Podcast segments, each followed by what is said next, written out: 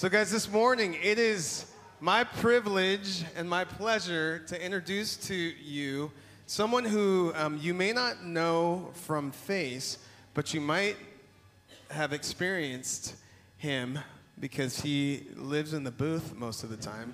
And guys, this is Abel Mendez. And Abel, yeah. So Abel and I met 23 years ago. Probably about that. And we were babies. And you still look like a baby, though. I don't know. Yeah, yeah. But we met when I first moved back from Africa, and I was looking for some men to walk with, to get encouraged, to get in the Word together, to hold each other accountable.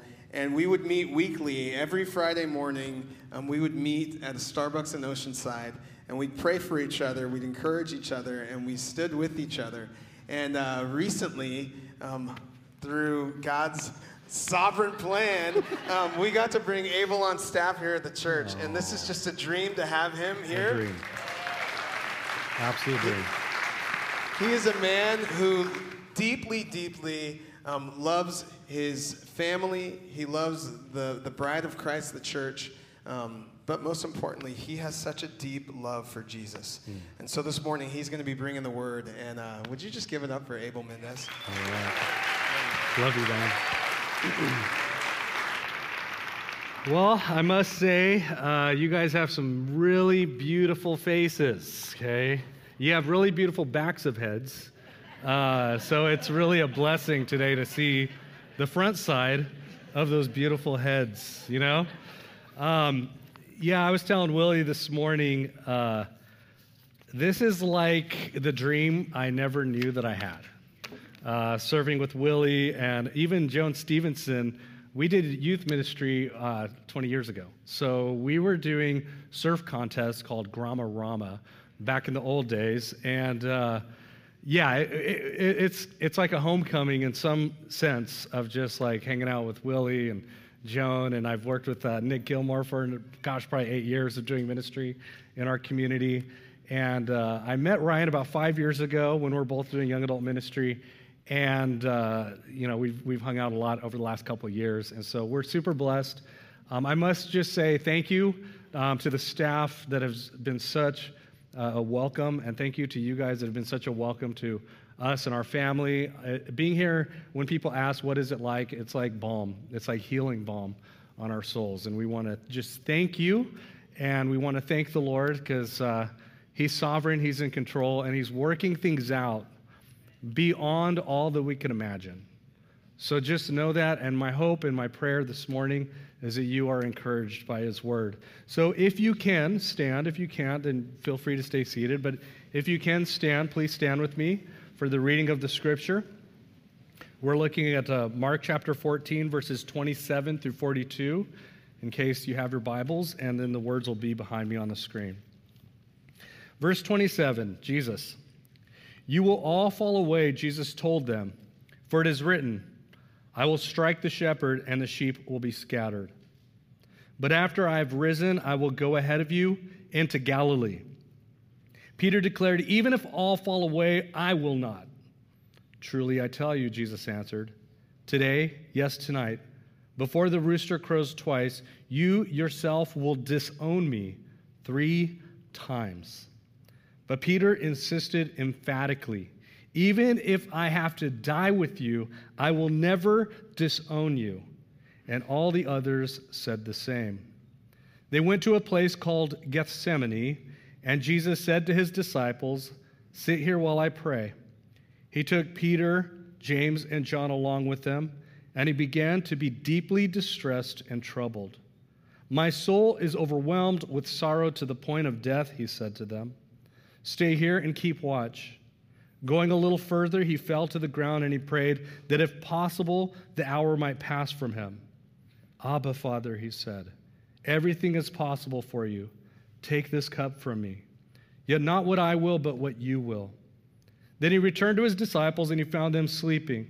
"Simon," he said to Peter, "are you asleep? Couldn't you keep watch for 1 hour? Watch and pray so that you will not fall into temptation. For the spirit is willing, but the flesh is weak. Once more he went away and prayed the same thing.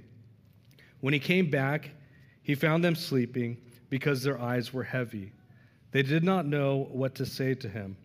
Returning the third time, he said to them, "Are you still sleeping and resting? Enough. The hour has come. Look, the Son of Man is delivered into the hand of sinners. Arise, let us go. Here comes my betrayer. Father, we hold in our hands your living active word, which has the capacity to speak to our hearts and to our minds in ways that even these lips that are speaking now cannot. Lord, I want to invite your Holy Spirit to do the work that you see fit in order to rise up your people, and Lord, to bring sheep that are wandering back into the fold. Lord, we know that it's your conviction. We know that it's your spirit. And so we just invite you to be our guest of honor as we minister your word. In Jesus' name, amen. You may have a seat. All right, well, we have a really heavy scripture in our hands. This is Jesus, and he's going into the Garden of Gethsemane, and he has just had the Passover with his disciples, and he has even told Judas to go do what Judas was about to do. And we know from what Jesus had said previously that one of them were going to betray him. He was speaking of Judas. So the remaining 11 that are walking with Jesus don't really have a clue of what's happening. But Jesus does have a clue. So Jesus is now leaving the upper room, and he is taking his night journey under the full moon to walk to this garden called Gethsemane.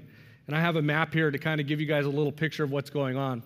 Now, as far as the upper room is concerned, we don't really know where the upper room was. There is a traditional spot connected to a Byzantine church which dates back to the 4th century that is in this general vicinity. But in 70 AD, Rome had leveled Jerusalem. So what is existing today is we don't know, because it's based on 4th century and even 14th century structures and buildings. But what we do know is that this is where the temple was, and we do know that Jesus had quite a bit of ways to walk. This line would represent approximately a mile, give or take, maybe a little bit more. And I think that that's a reasonable estimate, because in the book of John, chapter 13 through 17, if you want to take time this week to read it, that is the entire dialogue that Jesus speaks to his disciples on this walk. And he teaches them a lot of incredible things. So make sure you get a chance to do that. So Jesus is walking past the temple, out the beautiful gate, and he's going to this area of Mount Olives called the Garden of Gethsemane. Now, this is Mark giving Peter's account, and this is Mark speaking of Jesus, who is the suffering servant. All of the gospel accounts give a unique view of Jesus. Matthew speaks of Jesus, who is the king. Luke speaks of Jesus, who is fully man. John speaks of Jesus, who is God. And Mark speaks of Jesus, who is the suffering servant. So I titled today's sermon, See Through Suffering. And there's 3 points that we're going to go through as we look at this text. The first point is this, that Jesus sees all. The second thing we're going to look at is that Jesus sees the cross.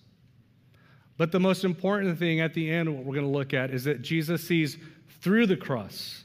And these are the main points for today's study. Jesus willingly suffered in order to make us whole. Jesus relates to us in our suffering, and Jesus is using all things for a greater purpose.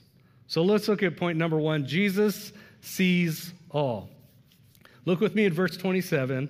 He says, "You will all fall away." Jesus told them this, for it is written, and he's quoting from Zechariah chapter 13, verse 7, "I," speaking of the Lord, "will strike the shepherd," who is Jesus. He himself said of himself in John 10, "I am the good shepherd of the sheep, and when he is struck, the sheep will be scattered." But I love 28, because he says, "But after I have risen, I will go ahead of you to Galilee." Now, obviously, we see Peter, the sincere, Peter the stubborn, who interjects, and he says, "Yeah, right. Even if all fall away, I will not." To which Jesus responds, "Truly, I tell you, Today, yes, tonight, before the rooster crows, twice you yourself will disown me, 3 times. And Peter insisted emphatically, even if I have to die with you, I will never disown you. And all said the same. First thing I want to talk about here is that Jesus sees all. Jesus sees all things that's about to happen. He's already, in verse 19 of the same chapter, said that one of you is going to betray me. Obviously, he was speaking of Judas. Now, Bible scholars, what did Judas sell out Jesus for? What was it? 30 pieces of silver. So what does that tell us about his motivation? What do you think? Money, greed, right? Ambition, desire. So the betrayal of Jesus by Judas was motivated by greed. Okay, now Peter, who would deny Jesus 3 times, why would Peter deny Jesus? What was his motivation? Fear, right? You know, people are like, I think you were with Jesus. He's like, no, I don't know what you're talking about. Little girl's like, no, I'm pretty sure you were with Jesus. No, I don't even know the guy, you know? So he was motivated by fear. But how about all of them? Jesus says right here in verse 27, you will all fall away. This is an interesting word, as you guys can see here. The word is scandalizo. It means to be stumbled, to trip, to fall, to be offended, enticed to sin, to distrust, to desert the one whom ought to be trusted and obeyed, to be displeased, and even to be indignant, to be frustrated. So Jesus is telling them, you will all go through these emotions. Jesus foresaw this. And you have to understand, these guys left everything to follow Jesus. They left careers. Peter, James, and John, they left their father's fishing business. Simon the Zealot was a lobbyist or something. I mean, Matthew was a tax collector. I mean, these guys left so much to follow Jesus. And in the process of following Jesus, they're like seeing his teachings, they're seeing his miracles, they're seeing all that he's doing, and the Spirit even reveals to Peter that Jesus is the Christ, the Messiah, the one that was to save the nation of Israel from the rule of the Romans. So these guys were getting excited, they were convinced, they were fighting about who was going to be on the right hand and the left hand of Jesus. You know, they're bickering and fighting. I'm going to be on the right. I'm going to be on the left. Well, I'm going to be, where are we going to be? Where's our place is going to be with this Messiah? And now Jesus is saying, no, you guys will all be scandalized. You will all be stumbled. You will all fall. You will all get distraught, discouraged, distressed, depressed, disillusioned. Why? They had left everything. And then they would soon see their rabbi crucified on a cross. Can you imagine what the emotions would be going through their minds when that happened? They had put all their eggs in this basket. They were like, this is it. And in an honor-shame culture, I mean, in Western mind, we go like, follow your dreams. Your dad was a shoemaker? Don't be a shoemaker. Be a TikTok influencer, you know? We follow our dreams. We're individuals. You know, that's the Western view. That's the Western mind. Not in the honor-shame culture. You did what your family did. That was like your heirloom. That was your thing that you did. And to give that up was like to give up literally everything. And so here Jesus is saying, you guys, I see you. You're all going to fall. You're all going to stumble. You're all going to get distraught. You're all going to get discouraged. You're all going to get depressed. You're all going to go through all these human emotions. But, and I love that but, verse 28, but after I have risen, I will go ahead of you. I'm going to see you through. I'm going to meet you on the other side of that.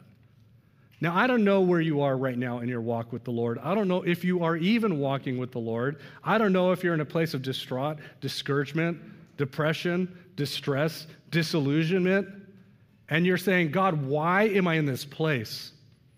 I put my life in your hands, and now look where I'm at. Things aren't going the way that I thought they were going to go. Things aren't panning out like they were supposed to pan out. Everything I had in my mind is being unraveled. Why, Lord? Why am I in this place? Why am I in this state of being? I don't get it. The Lord will see you through. Maybe you've left the faith of your mother. Maybe you've left the faith of your father. Maybe you've never put faith in God. Well, there's something that North Coast Calvary Chapel is going to be intentional about weekly, is giving opportunity for the prodigals to come home. For those that are distressed, those who are discouraged, those who are dismayed, those who are disillusioned, whatever, those who have never had a faith, to respond to the good news of Jesus Christ, that through his life, through his death, and through his resurrection, we can be healed and made whole, and that we can have a taste of his grace and his mercy that is new each and every day. And so I don't know where you're at right now, but God does. The Holy Spirit knows exactly where you're at, exactly what you're thinking. Maybe you're just listening to this thing with complete cynicism. Could I just ask you to pause, to stop, and maybe say, God, what do you want from me? I want to just do that briefly right now. I want everybody, let's bow our heads, let's close our eyes to the Lord.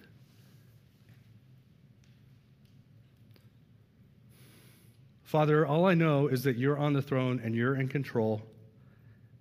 And Lord, I know that there are times in life where things just don't seem to pan out the way we thought they would pan out. And yet you, in your grace and in your mercy, meet us where we're at. And so, Lord, I want to pray for anybody right now that's struggling, that's wrestling. I want to pray for anybody right now that is in that place of distress or dismay or discouragement or frustration.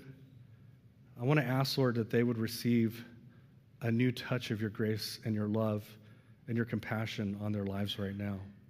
And for anybody else that doesn't have a relationship with Jesus, Lord, I pray that even right now they'd say, okay, Lord, here I am. Touch my life, touch my heart. So with your eyes closed, if that's you and you just want an extra dose of prayer right now to receive Christ, to rededicate your life, to just receive his strength, I'm going to ask you right now, just raise your hand. Raise your hand to the Lord. I see your hand. God bless you. I see your hand. God bless you. I see your hands. I see your hand. I see your hand. God bless you. Is there anybody else? I see your hand. I see your hand. God bless you. I see your hand. God bless you. I see your hand, sir. God bless you. Is there anybody else? Father, I want to thank you so much. I see those hands. Lord, thank you so much for the move of your Spirit in this room. And I want to pray just an extra anointing of grace and mercy, Lord, that they would sense your love and your presence and that they would be encouraged.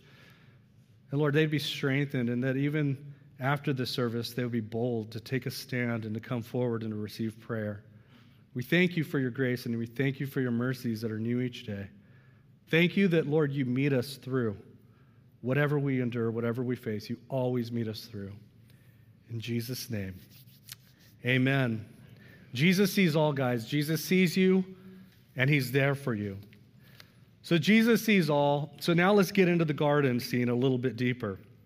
Jesus now sees the cross. So we see here in verse 32, it says, they went to the place called Gethsemane, and Jesus says to his disciples, sit here while I pray. So interesting, this word Gethsemane literally means the oil press. So Jesus is going into this garden. Some commentators say that it possibly is owned by John Mark's mom.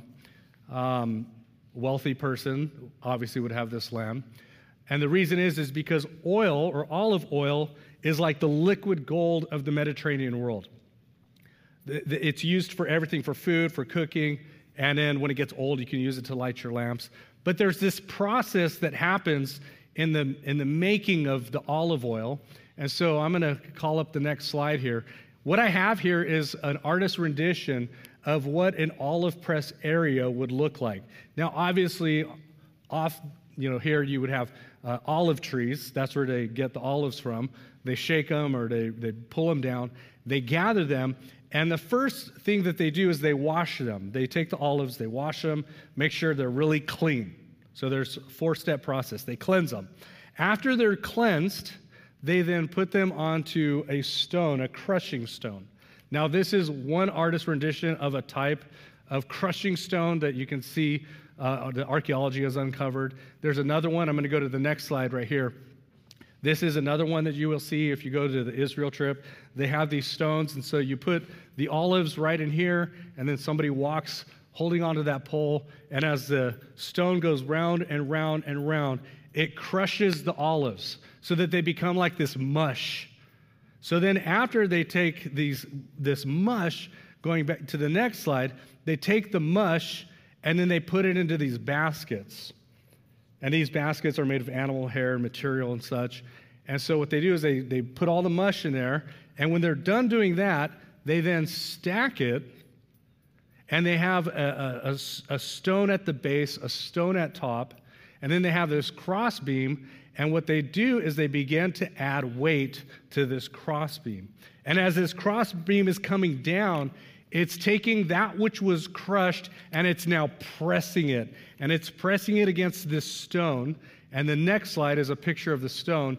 It's pressing onto here, and then all the oil and water is now going down here into a vat.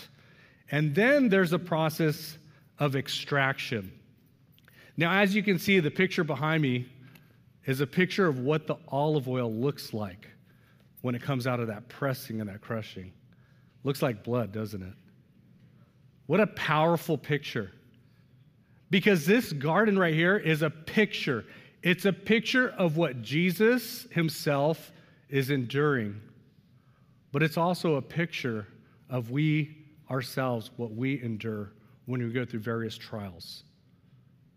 Because what comes out of that is this oil and water, and the oil is then extracted. That liquid gold is pulled out. And so Jesus is enduring this pressing and this crushing. Look with me in verse 33. He took Peter, James, and John along with him, and he began to be deeply distressed and troubled. Why did he take Peter, James, and John?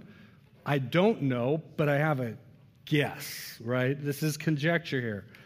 Don't forget that Jesus had taken Peter, James, and John up to the Mount of Transfiguration. And it was at the Mount of Transfiguration that it's like Jesus' skin became transparent. It's the only way I can imagine it. And the glory of God was seen. And it was so powerful that Peter was like, whoa, let's build 3 tabernacles. This is epic. They're seeing God in flesh. They're like, the divinity, the fullness of God in this man. And now Jesus is inviting them to the garden where he's being crushed. And he's not heroic. Jesus is not like stoic and courageous and let me show you how a real man suffers. No, he's broken. He's humble. He's contrite. And he prays this prayer.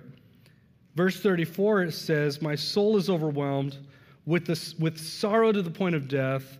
He said to them, stay here and keep watch.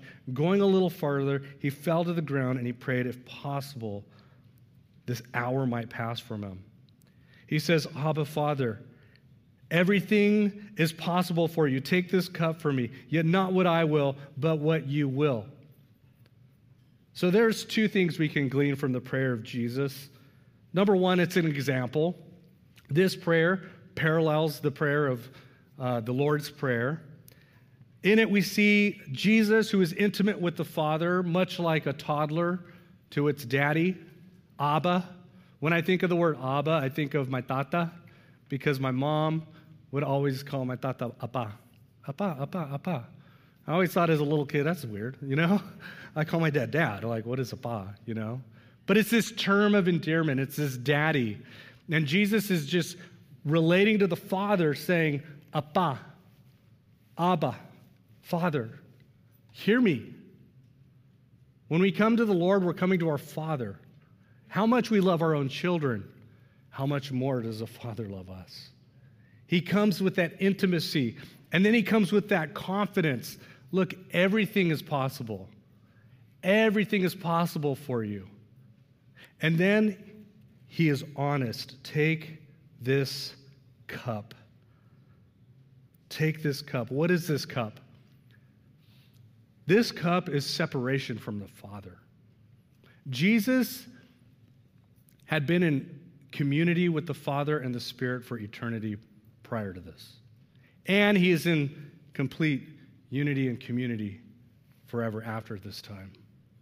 But in this time and in this moment, he's starting to feel the effects of being separated from the Father. All that he's always enjoyed, all that he's always loved is now being cut. Why is it being cut? So that he could build a relationship and invite us in to his community.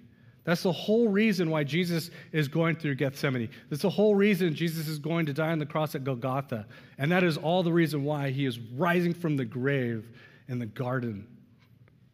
He is going through all of this for you and for me. And that's the second thing that we see in this prayer. We see the love of Jesus for his Father, and we see the love of Jesus for us. He loves us that much that he saw people that were separated. He saw disciples that were sleeping on him. And he's like, I love them so much that I'm willing to be crucified. I'm willing to be cut off so that they can be embraced, so that they can be brought back in, so that they could join our love relationship that we have had for eternity. Everything, the love of God. That's why God is love. Have you ever thought about this? God is love because God is community. If God was just by himself, like, I love me, and I love me, you know? It's like, okay. But if there's this triunity of the Father and the Spirit and the Son, and they love each other, then you see God is love. And he's created us to be in his love. He created Adam and Eve for that purpose of being invited into his community of love, but that was lost. When the first Adam, God said, obey me to the tree and you'll live. And what did Adam do? He disobeyed. But Jesus, the second Adam, God says, obey me to the tree and you'll die. Jesus was like, okay, I'm willing because of the great love that he has for us. That is the great love of God, the love of the cross. That is the great love. And so we can't lose sight that Jesus loved us and was willing to bear this cup. Isaiah chapter 53, verses 4 through 5, it says, surely he took up our pain, he bore our suffering, and yet we considered him punished by God, stricken by him, and afflicted. But he was pierced for our transgressions, he was crushed for our iniquities. The punishment that brought us peace was on him, and by his wounds we are healed. My favorite author is Timothy Keller, and I wanted to share a quick quote with you from him. It says, there's only one God whose wounds can speak to our wounds. So Jesus sees the cross, but more importantly, Jesus sees through the cross. And that's where we move to this final section. In verse 37, it says, he returns to the disciples and he finds them sleeping, and he calls out Simon by name, which interestingly means hearing, like, hey, hearing, are you hearing me? Okay. He says, Peter, are you asleep? Couldn't you keep watch for 1 hour? Now, Peter was the sincere, Peter was the stubborn, I'm going to stick with you to the end. But Jesus so lovingly says, watch and pray so that you don't fall into temptation, because the spirit is willing, the flesh is weak. Peter, you mean well, but man, are you weak, and you need strength. Where is that strength found? Jesus reminds him it's found on your knees in prayer. And that's literally what Jesus is doing here in the garden. He's on his knees, he's in prayer. And there's something that's happening in Jesus, and I think we see a little bit of a clue of it towards the end of the text here.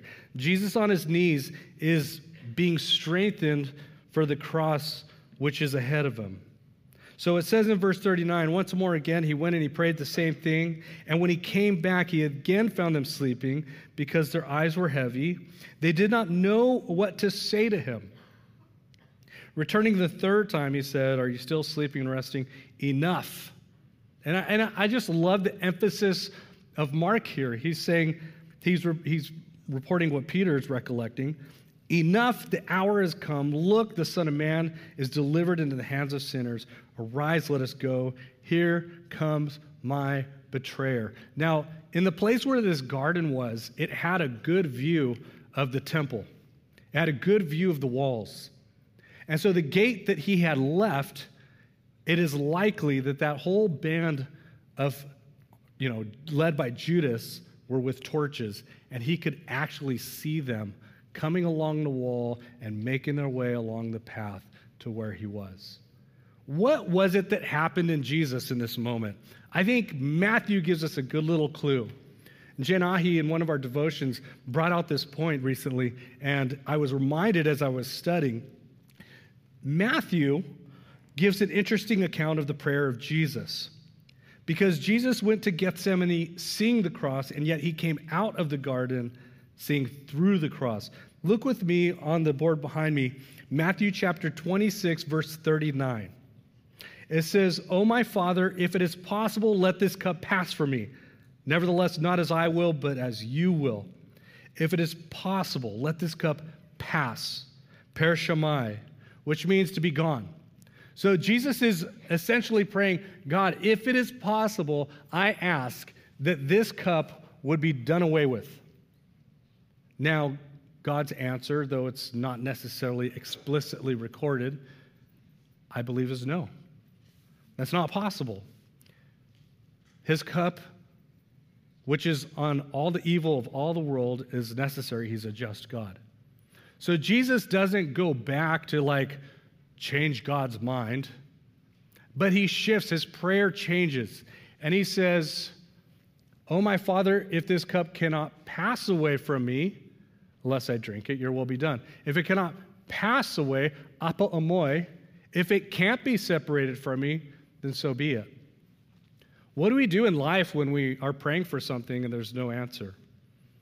Or what if we're praying for something and the answer is no?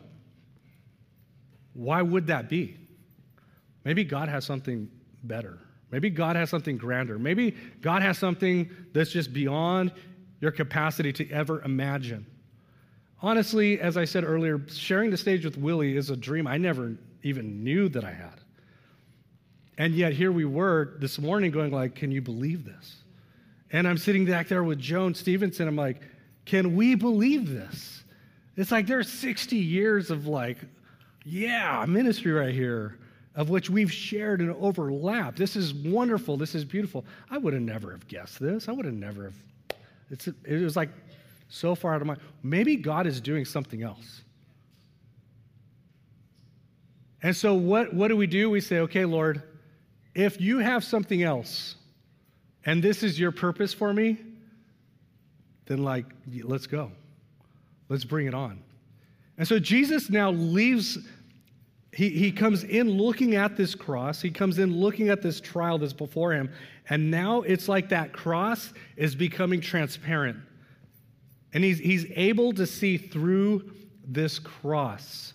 I believe that the author of Hebrews makes this exact point in Hebrews chapter 12, verse 2, which says, "For the joy that was set before him," the joy of heaven set before Jesus, that joy, because of it, he endured the cross, scorning its shame, and has sat down at the right hand of the throne of God. Jesus is now seeing through the cross, and he's seeing what it is to accomplish. Now, he wasn't done yet. He still was going to be forsaken by the Father, but he has a different anointing, if you will. You remember back in the Gethsemane, the olives go through crushing and then pressing, and then all that oil is extracted. That oil speaks of the Holy Spirit. It speaks of anointing. It's Jesus has this new anointing on his life, this new courage to go forward and to do what God had put him on earth to do. And I believe that there's an application for that for us. Another author that I love reading is C.S. Lewis, and in his book, I don't remember the name of it anymore, Marked with Suffering, I don't remember what it was anymore, but this is an interesting quote that I've kept on my mind and kept in my files. It says, "God loves us, so he makes us the gift of suffering.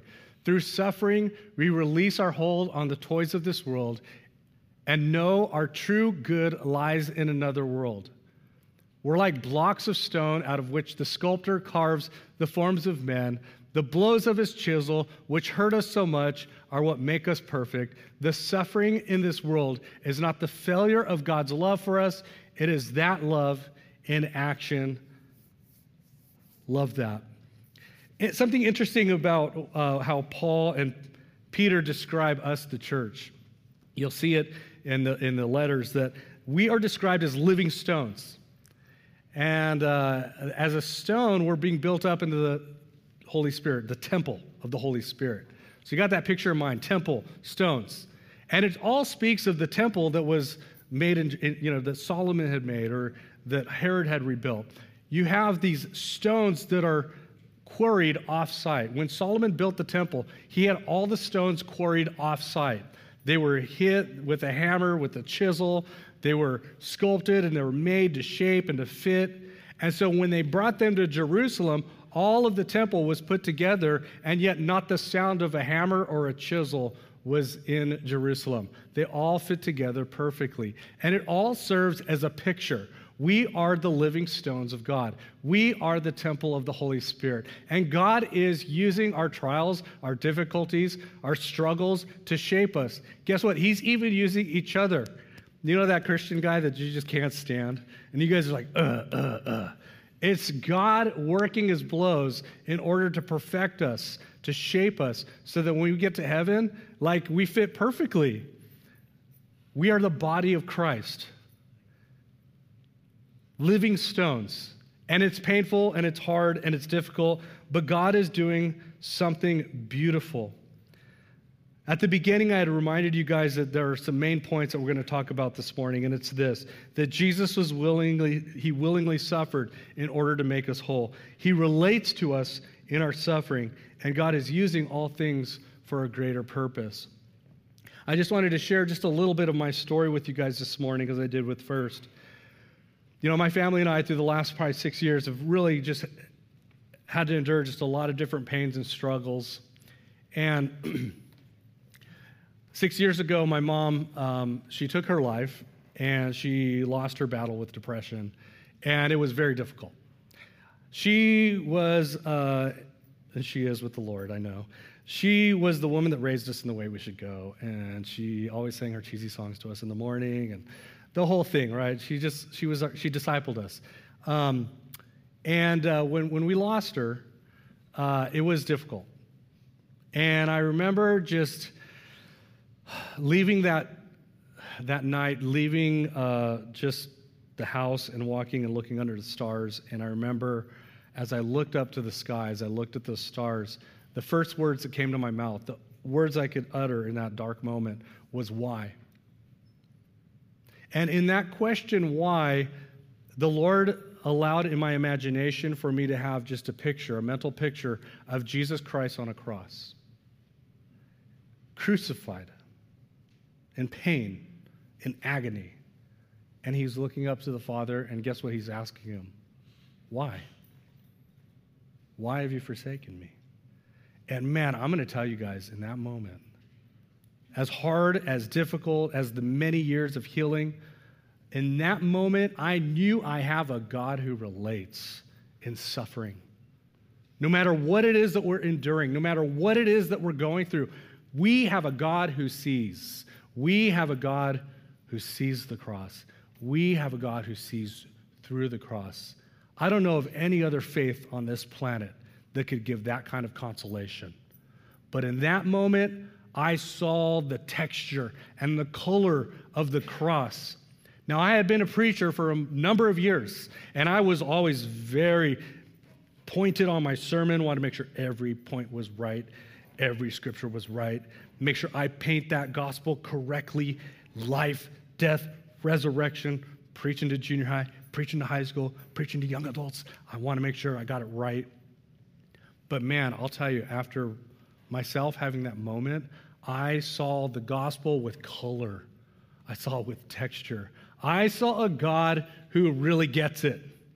And that's something I want to hopefully encourage you today. I don't know what you're going through. I don't know what your struggle is. I don't know what prayers that you're praying that are just seeming to go unanswered. But let me tell you, there's a God who sees, and he knows, and he's endured, and he's been through the suffering. We're looking at it right now. We're going to continue to look at it over the course of the next couple weeks, and then we're going to see the glorious resurrection. But we have a God who knows. We have a God who cares. We have a God who loves. And we have a God that is using all things for a greater purpose. My lead pastor for a number of years would always say this thing, and he was a feeble little man, let me tell you. He had got aplastic anemia surgery when he was a kid and stunted his growth, and he got hepatitis through the blood transfusions, and so he had to get a new liver, and he was on his way to getting a new kidney, and just like this little guy. He was like this big. And man, when he stepped to that pulpit, it was like, whoa. The grace of God just outpouring through this little man. And he would always say this, don't waste your suffering. Listen, there's two types of people here. Right now, there's two types of people here. There's the first people that have been brought through crazy trial, crazy sickness, miracle stories, God's grace, man. You're like, amen. And then there's other people like, oh, Lord, I hope. Please. There's people that are here to like pour out, and there's people that are here to receive. And look at, we all need one another. God, we all ground is level at the foot of the cross. I know the preachers are often elevated. Listen, you yourself are elevated also at this same level. All ground is level at the foot of the cross. We are all ministers of the gospel of Jesus Christ by the blood of the Lamb and the word of the testimony. So God is building our stories so that we might encourage one another, that we might comfort others with the comfort that we ourselves have received. There's an anointing that God gives to us in our suffering. And we can speak into other people's lives in a way that nobody else can. And God is just working this beautiful story. And that's our prayer. That's our hope for the community of North Coast Calvary Chapel, that we would just be that community of Jesus lovers, Jesus followers, and Jesus just communicators to one another, encouraging each other to fight the good fight, to stay the course, to keep the faith, to keep running, and not just look at your trial, not look at your difficulty, not look at your struggles, but by the grace of God, by the Spirit of God, to have the capacity to look through it for the joy of what is ahead. I'm going to call the worship team to come on out. This crushing produces an anointing. It was last night, probably about 1:30 in the morning, and I don't know why, I just woke up, and it's like, what does that mean, crushing produces anointing? And three words came to mind, and it was grace, compassion, and empathy. Grace, compassion, and empathy. You know, Paul himself had a thorn in his side. You could read about it in 2 Corinthians chapter 12. Paul had this thorn in his side, and he pleaded with the Lord, if it is possible, take this thorn away. 3 times he begged the Lord, please take this thorn away. And you know what the Lord's response was? My grace is sufficient in weakness. God had a ministry for Paul, and hindsight 2020, we're still benefactors in what God was accomplishing through Paul. And God has a unique ministry for every single one of us. We all have a unique story, a unique place, a unique testimony. We have all tasted, hopefully, of the grace of God. Maybe for some of you guys, it's brand new. You raised your hand to receive the Lord earlier, but we have a taste of grace that this world that's suffering needs. We are the vessels of the living God. And often you don't know what's inside of a vessel unless it's crushed, unless it's broken. This could have coffee in it, might have water in it, might have some tea. How would you know? Through its crushing. We, like vessels, are containers of the Holy Spirit, but often the world doesn't see it. But when those vessels are crushed or broken, it's His Spirit that flows. And that's what this world needs. It's a messed up, broken world, right? I mean, even people in the world know the world's not the way it should be. But God has shown us the way. And so I want to invite you now in this time of worship just to give God praise, to be reflective, maybe to confess if you've been just complaining, like, oh, why do I have to? Just confess it. He loves you. He's meeting you through it. He's there for you. But let us just minister our hearts to the Lord now. And regardless of what we're enduring, let us just worship him and praise him because he's worthy.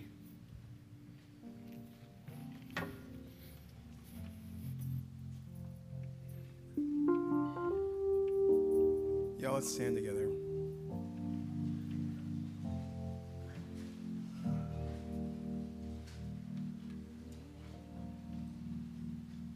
Because where there is new wine, there is new power, there is new freedom, and the kingdom is here.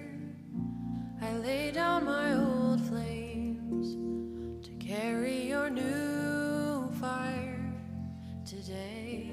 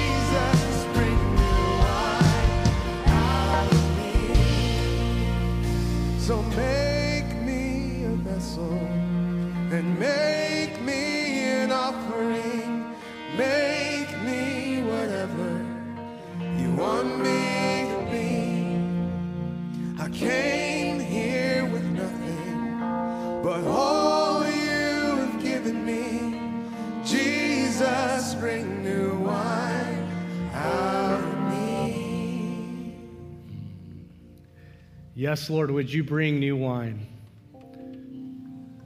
Lord, we receive the anointing. Though it's hard, though it's a struggle, God, we receive it. So, Lord, fill us with newness this day, newness of your spirit, so that we can receive comfort and comfort others with the comfort we ourselves have received. In Jesus' name, amen. Hey, let's give it up for the people who gave their faith to the Lord today. You guys know who you are. We want to invite you to come up. We want to give you a gift. We don't want it just to be a moment, but we want to walk with you in this journey. And anybody else that was touched by the Spirit, and you know you need prayer, please come forth. And other than that, God bless you guys. May his face shine upon you, and may he be gracious to you. God bless you guys. Have a great week.